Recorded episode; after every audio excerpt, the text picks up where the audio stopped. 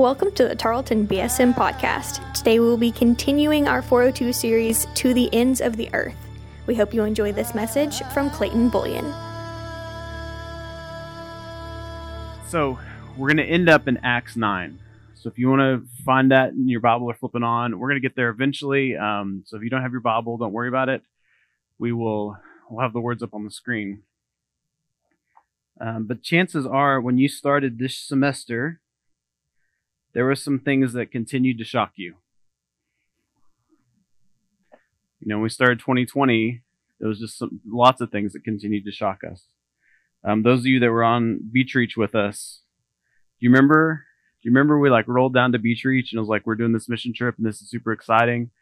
Um, and then as the week continued, we heard rumors of this thing called uh, Corona, but it wasn't like the Beach Reach Corona, but it was the virus Corona.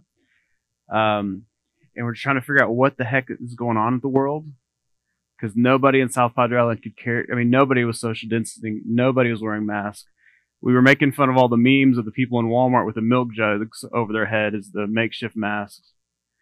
Um, and then we, and then, and then everybody was like, "Hey, listen, if you can find toilet paper, make sure you buy toilet paper." And we thought that is the weirdest thing ever. There's no reason we should have to buy toilet paper. And then like soon as we got off the island, it was like we stepped into the Hunger Games. it was like, oh my gosh, there really is no toilet paper. This is this is actually true. Um, and then here we are, eight months later, trying to figure out what the heck's going on. But we have toilet paper. You know, 2020 is ending on a good note, right? But have you ever had those moments that have just kind of shocked you into reality? And maybe maybe it's something light, um, you know, and and it's something your mom says that just completely catches you off guard and cracks you up. Something your dad's your dad said that was slightly inappropriate that kind of made you wonder. There's a chance he could have been cool when he was younger, um, or maybe maybe maybe it gets a little more serious and it's like uh, that moment where you you're texting while you're driving and of course, none of y'all do that, but your friend maybe is texting while they're driving, and you look up and you nearly got in a wreck, and it kind of sobers you pretty instantly. Um, or maybe maybe you're um, well. Let me tell you a story how I got shocked. Um, literally. So I used to be a janitor uh, in college. One of the ways I paid for college is I was a janitor at my church, and I got a call saying, "Hey, you need to go fix the light in the women's restroom." I'm like, okay. So I walk in and it's one of those long halogen lights, not halogen, um, fluorescent lights. Sorry, it's been a long day. And uh, it kind of shifted and fell. And when it fell, some wires got disconnected. So I pull the ladder in and it's dark. And so I kind of crack the door open or kind of prop the door open so there's light coming in. And so I'm working on this light. And things you don't think through when you walk into a dark room, you think, well, probably, probably I need to flip the fuse off because the light wasn't on. So I thought, well, we probably blew a fuse when it when it when it shifted. No, when it shifted, it just disconnected the wires. There was still electricity going through it. Um, but I didn't know that until the moment when the wire touches the metal casing and I'm up on a ladder. And the next thing I remember is I'm lying in the dark in the women's restroom on my back. And I don't know how long it's been. I don't know. Obviously, nobody came to check on me, but there were sparks. We blew the fuse. I jumped off the ladder and just totally wiped out. A shocking experience. Um, I've been, we just, we bought a house. We're going to move in next Saturday. So if you got any plans, love for you to kick off the Thanksgiving week with us by helping us move. But all day I've been rewiring, running electrical cord, just lots of fun. So about two hours ago, I'm remembering this story because I'm like, I'm going to tell this story. It's funny. And I'm like working on a light switch. I'm thinking, the fuse is off, right? The fuse is off. Yeah, the fuse is off. Because the I just worked on this switch and the fuse is off. It's like, yeah, the fuse is off. And about that moment, my phone vibrates and I kind of lean over to see what it says. And the wire touches the metal casing. It shocks. I scream like a junior high girl, drop all the tools, the lights go off. And I'm sitting there in this house going, dang it, something's never changed. Shocking moment. Shocking moment. And sometimes you have some of those moments that are very literal, and sometimes you have those moments that are emotional. Sometimes you have those moments, if you've been walking with Jesus long enough, where God just kind of steps in a very real and a powerful way and it kind of catches you off guard. And maybe it's you hear the voice of God and, and maybe it's not audible, but you very clearly like, this is what I'm supposed to do. Or maybe it's in the midst of the sermon and you don't remember anything that they said except for this one thing and it's totally wrecking your world. Or maybe it's this moment where you're praying and God ex- begins to reveal this sin in your life and it just totally just drains the life out of you. It's shocking. It's un, unexpected. The past several weeks we've been in the book of book of Acts and talked about the first week about Acts 1 about God's mission. God is on a mission. He's calling us to be on that mission. Um, we kind of caught up through Acts 10 and talked about Peter. Um, and the big idea last week was that God wants to change the world and he wants to use you to do it. And there's this beautiful picture where God calls Peter so that someone else can hear the gospel. He calls him off the roof. And the question is, when you hear God, are you obeying him or are you still arguing with him? Are you seeing God move? Are you are you are you walking in that? So tonight, in order to step forward, we're going to take a step back. Because next week we're going to talk a little bit about commissioning. Next week we're going to celebrate Mustache of Doom, missions. And so we're going to take a step back into Acts 9 tonight and talk a little bit about a guy named Paul, who had one of those kind of come to Jesus moments, actually very literally, but kind of a shocking kind of average, normal day, and Jesus decides to step in in a very powerful way and change the course of history through this guy. So, Acts 10, you ready? I'm sorry, Acts 9. Acts 9, here we go. We're going to do verse 1. We're going to go 1 through 20. So stick with me. If you've got ADD and your mind wanders, just bring it back. We'll get through all 20 verses, okay? Here we go. So, but Saul, still breathing threats and murder against the disciples of the Lord, went to the high priest and asked him for letters to the synagogues in Damascus, so they might find, if he found any belonging to the way, men or women, he might bring them bound to Jerusalem. Context Paul is killing Christians. Paul, or Saul at this point, his name changes later, is killing Christians. And he likes it so much that not only is he just killing Christians as he finds them, he's going on road trips to find them and getting letters from the leaders of that in that time saying, "Can I go find more of them?" This is a bad dude. Bad dude. Nobody wants to meet Saul, especially if you're a follower of Jesus. So, now as he went on the way, verse 3, he approached Damascus, and suddenly a light from heaven shone around him. And falling to the ground, he heard a voice saying, Saul, Saul, why are you persecuting me? And he said, Who are you? Who are you, Lord? And he said, I am Jesus, whom you were persecuting, but rise and enter the city, and you will be told what to do. The men who were traveling with him stood speechless, hearing the voice, but seeing no one. Now the men who were traveling with him stood. I read that. Verse 8 Saul rose from the ground, and although his eyes were open, he saw nothing. So they led him by the hand and brought him into Damascus. And for three days he was without sight. He neither ate or drank. Okay, let's pause there before we hit this last paragraph. Saul is the worst of the worst. He's on an average day doing what he thinks he's supposed to be doing, and Jesus steps in a very powerful, meaningful way.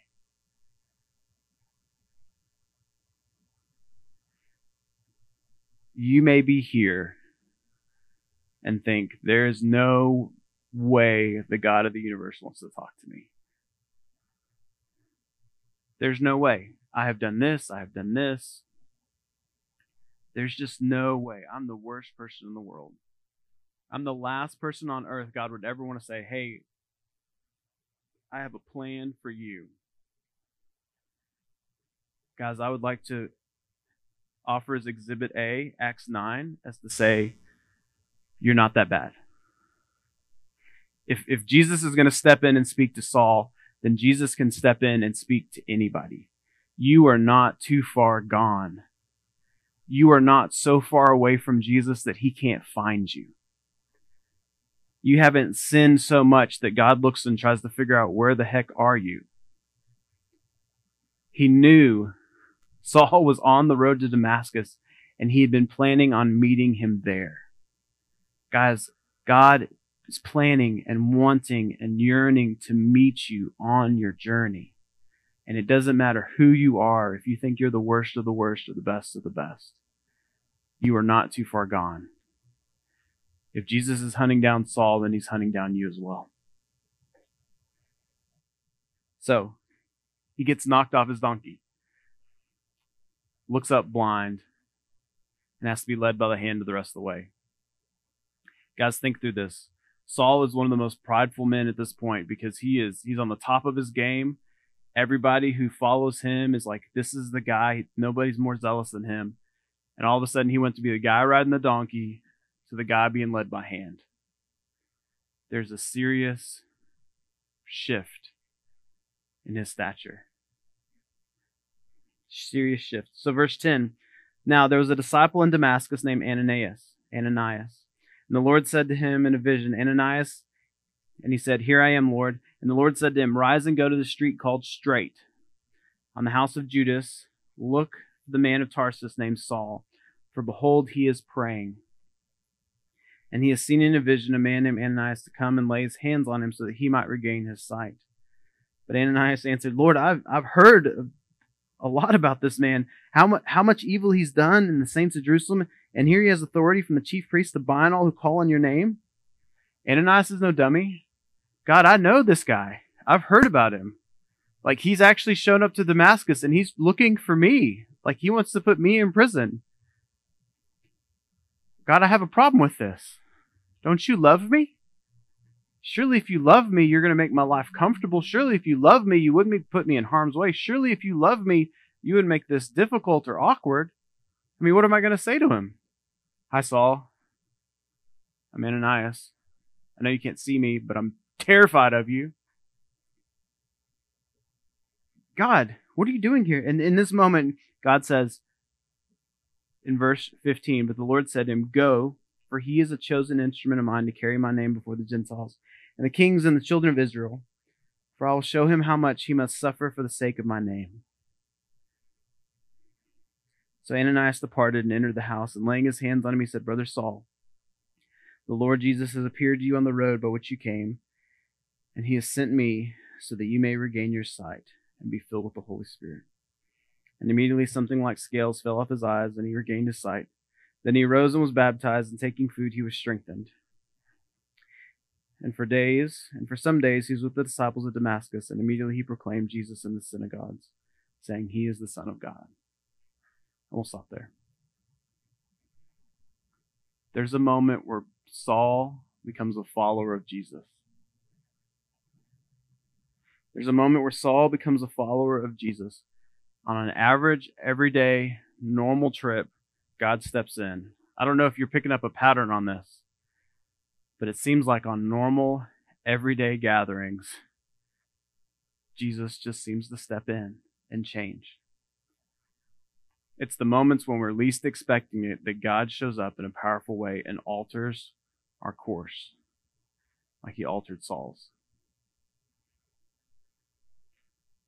Jesus steps in and radically and changes Saul from someone who's wanting to kill Christians to being the very person that he would have killed three days earlier. And if you're here and you've been raised in a church culture, you're probably thinking, well, I mean, yeah, that's Saul. Like, that's Saul. Like, I'm, I'm not that person. Like, I don't, I'm a church kid. Like, I, my parents went to church. I'm, my dad was a pastor or a deacon you know, I was I've been to church all my life, and the craziest thing I did one time is at VBS. I took a crayon, and my my mom found out, made me go to apologize, and like. I haven't done anything bad. I'm just I'm just a I'm not a Saul. Okay, and that's okay. And you maybe hear me like, oh yeah, I'm a I'm a Saul. That's my story. I've done some dumb stuff. I've got a a testimony because I want you to realize that there are two people that are obedient to God in these moments. And in my mind, Paul or Saul is not the superstar of this chapter. The superstar of this chapter, one is the Lord Jesus. But the example we can follow is Ananias. Because if Ananias hadn't heard the word of the Lord, hadn't attuned his ear to hearing God, if Ananias hadn't leaned into the uncomfortable and taken a step of faith because God said so, there would be no Saul. You could go to Straight Street in Damascus and you could see the blind man sitting there still waiting for Ananias to come. And just like we talked about last week, God wants to change the world and He wants to use you. He wants to use me. But in order to do that, we have to hear God and we have to obey. Because just like Saul, Jesus is stepping in all the time, trying to change our way, change our course, change our pattern. Just like Ananias on the random Tuesdays of life, God is saying, I have a mission for you. Are you paying attention? Have a mission for you.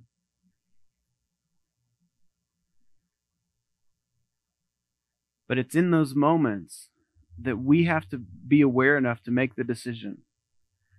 Did Ananias know that when he laid hands on Saul that Saul was going to write most of the New Testament? No. Ananias didn't even know there was going to be a New Testament. It was just testament to him. Did Saul know? Did Saul know that he was going to be the one to bring the gospel to 49 different cities after this moment? No. All Saul knew is Jesus is the one who spoke to me. He revealed himself to me and he saved me from my sins, so I'm going to trust him.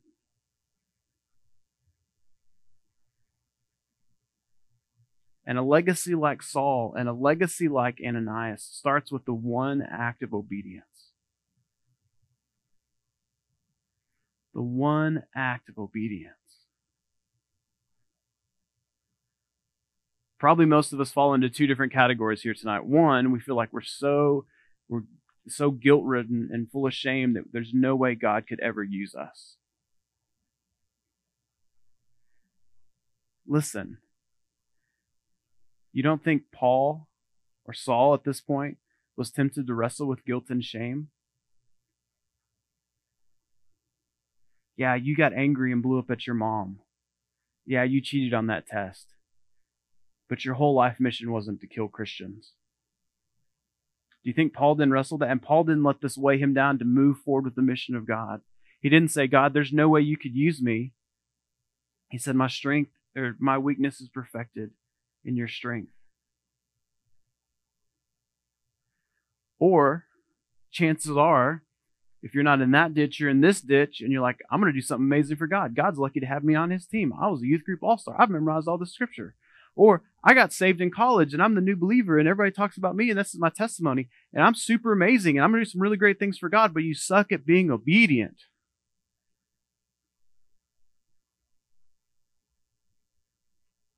And Ananias could have fallen into this. God, I've done everything right. There's no way I want to end my I don't want to end my life by going and visit him. It doesn't make sense, Jesus. I'm not going to go visit Paul. I'm not going to do the thing you asked.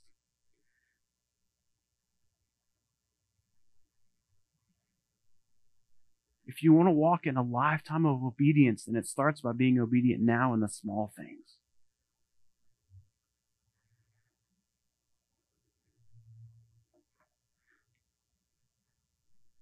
You are never going to be this amazing evangelist if you just don't obey God in the small things He's asking you to do now. You're never going to be able to lead your family to follow Jesus and be the awesome dad that you thought you never had. If you don't walk with Jesus now, because the, the pace you set now is the race you run later. It's your small step of obedience now. And because of Ananias' small step, Saul gets to walk in sight. And the next step is that people after people after people hear the gospel and respond. And because of that, we get to sit in this room, sit in this open air facility.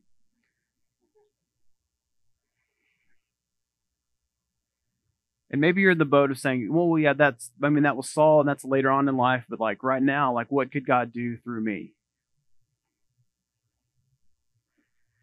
And my answer is that God could change the world through you.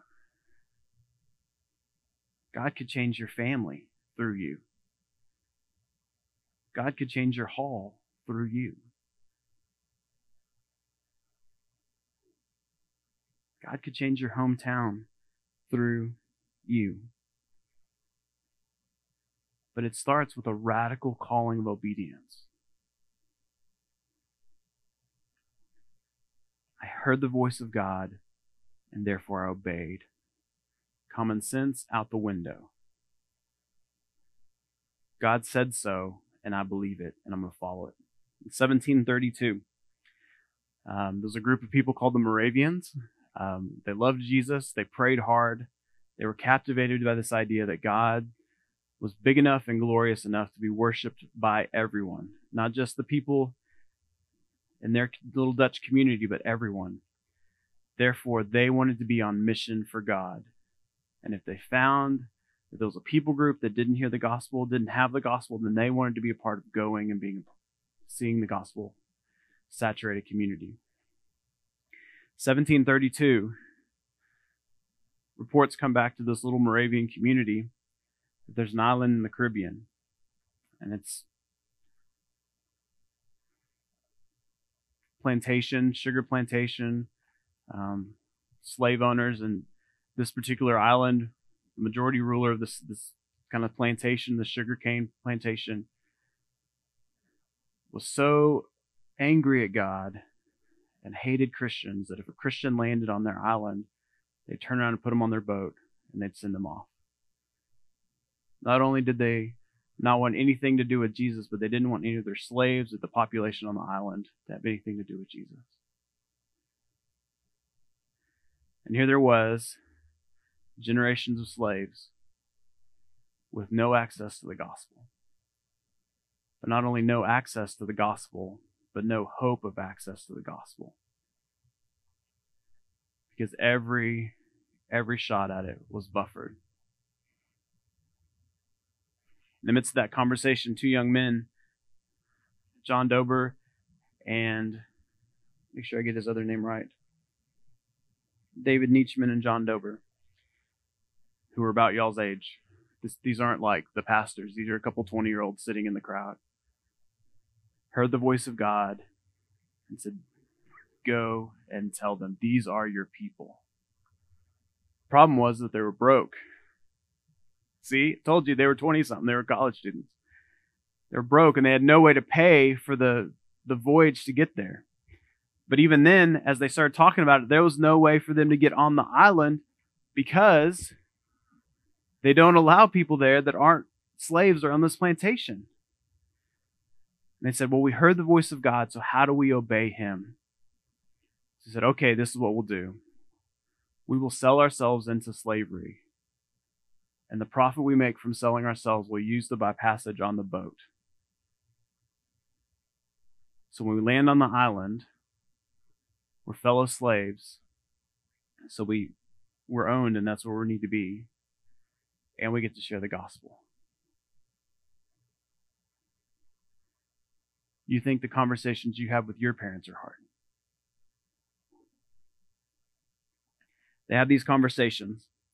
They get on the boat as they're as they're headed out of the harbor in in Holland. Um, they join hands and they raise their hands and say, "With the Lamb that was slain, may the Lamb who was slain receive the reward of his suffering." Which is a very odd thing, that last thing to say to your parents. But basically, what they said was, "May Jesus, who died for our sins, who bought people." with his blood. May he receive the reward of all that suffering, which is the souls of many people. And we will gladly give everything we have so that these people can hear and respond to the gospel. You know what the name of the island is today where this took place? St. Thomas. The gospel became so saturated on that island that they renamed it after a saint. Think about that. Two 20 somethings heard the voice of God and they said, We'll do whatever it takes.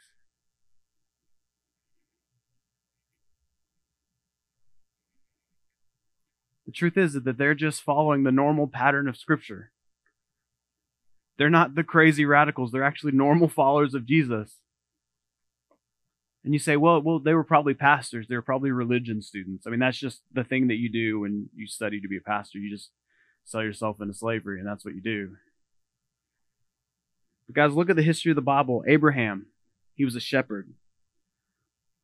On a normal day, God interrupts. Doesn't knock him off his donkey, but he says, Go to the land that I'll show you. And Abraham, a shepherd with no religious training, obeys God and is the father of many nations. Joseph, who's also a shepherd, goes from prisoner to second in command in the largest country in the world and is a politician.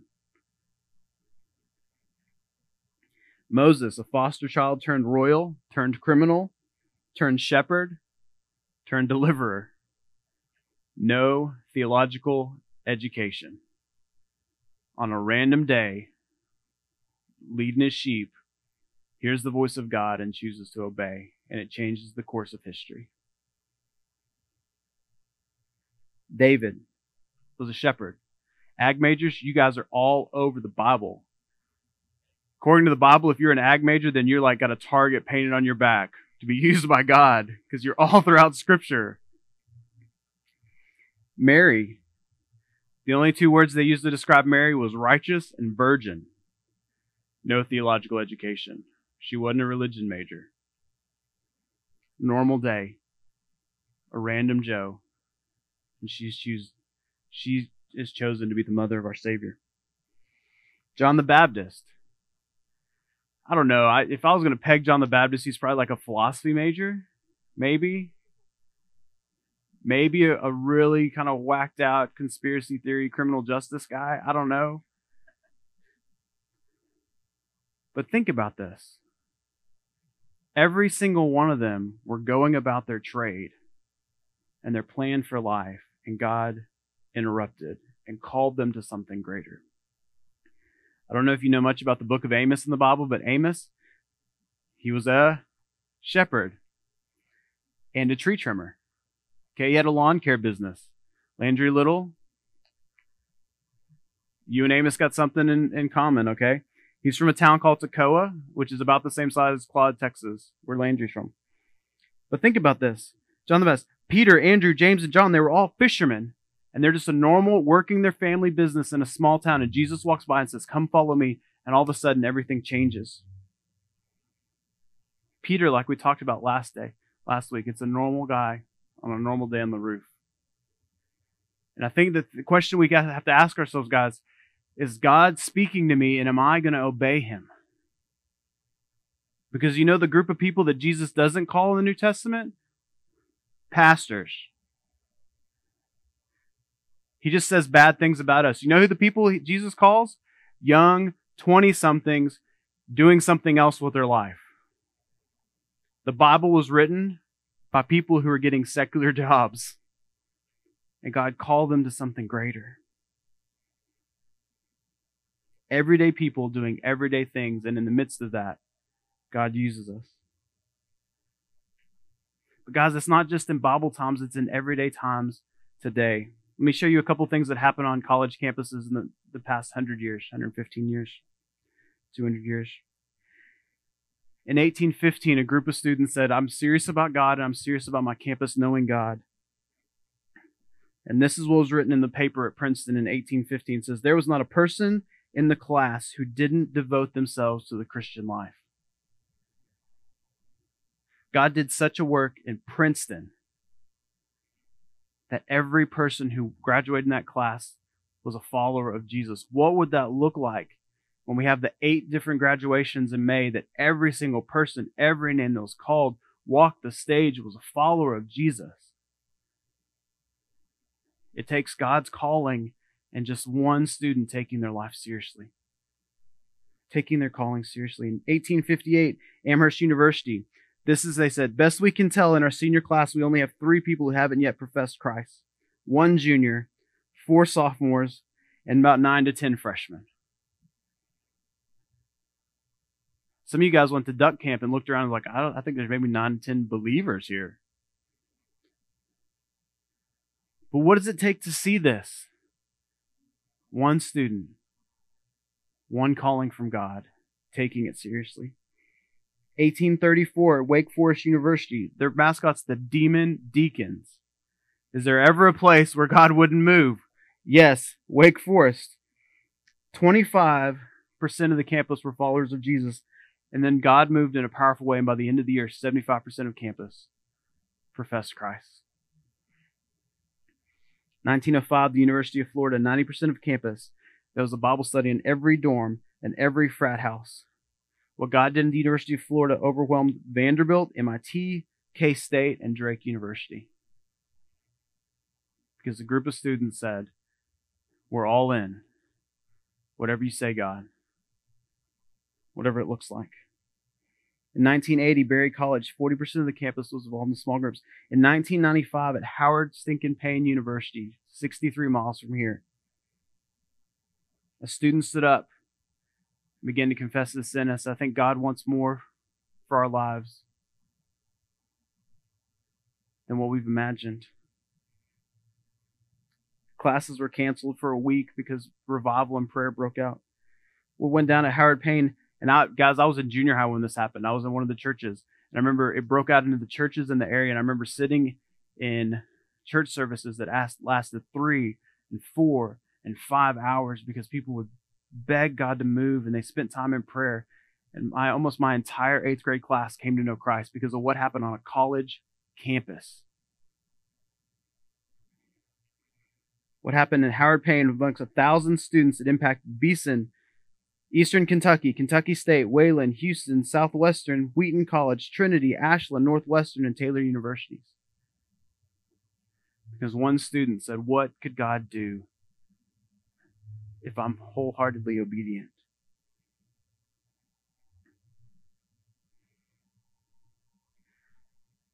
To wrap this up, guys, Jesus stepped into Saul's life and it changed the course of history.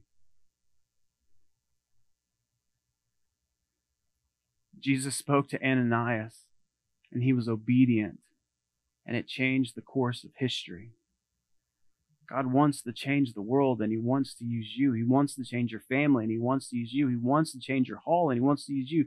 He wants to change the face and the demographic of this generation and he wants to use you. But the question is, are you going to be obedient? Am I going to be obedient? Am I going to be faithful with the little things God asks? So we see the big things later.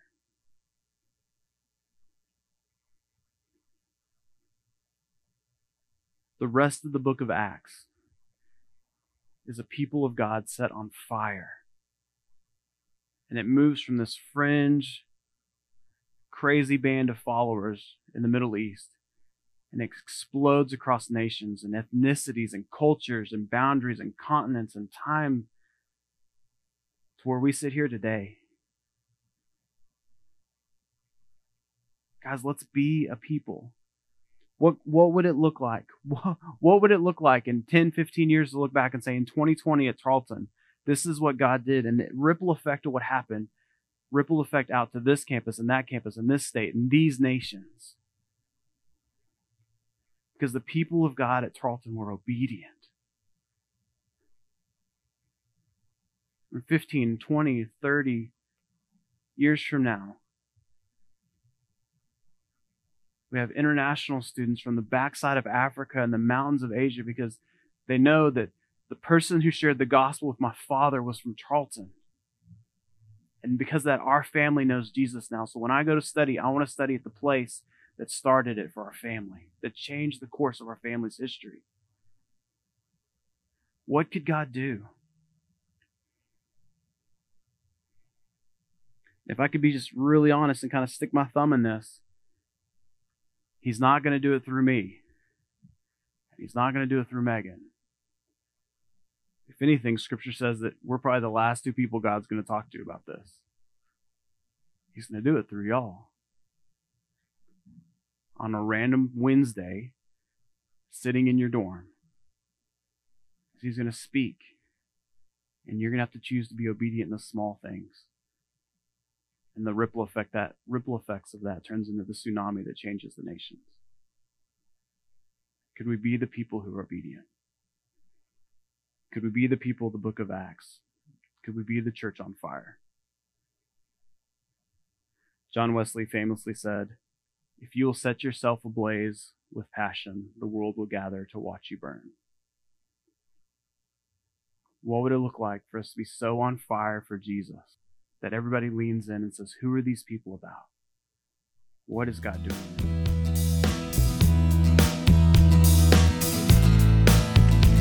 Thank you for listening to the Tarleton BSM podcast.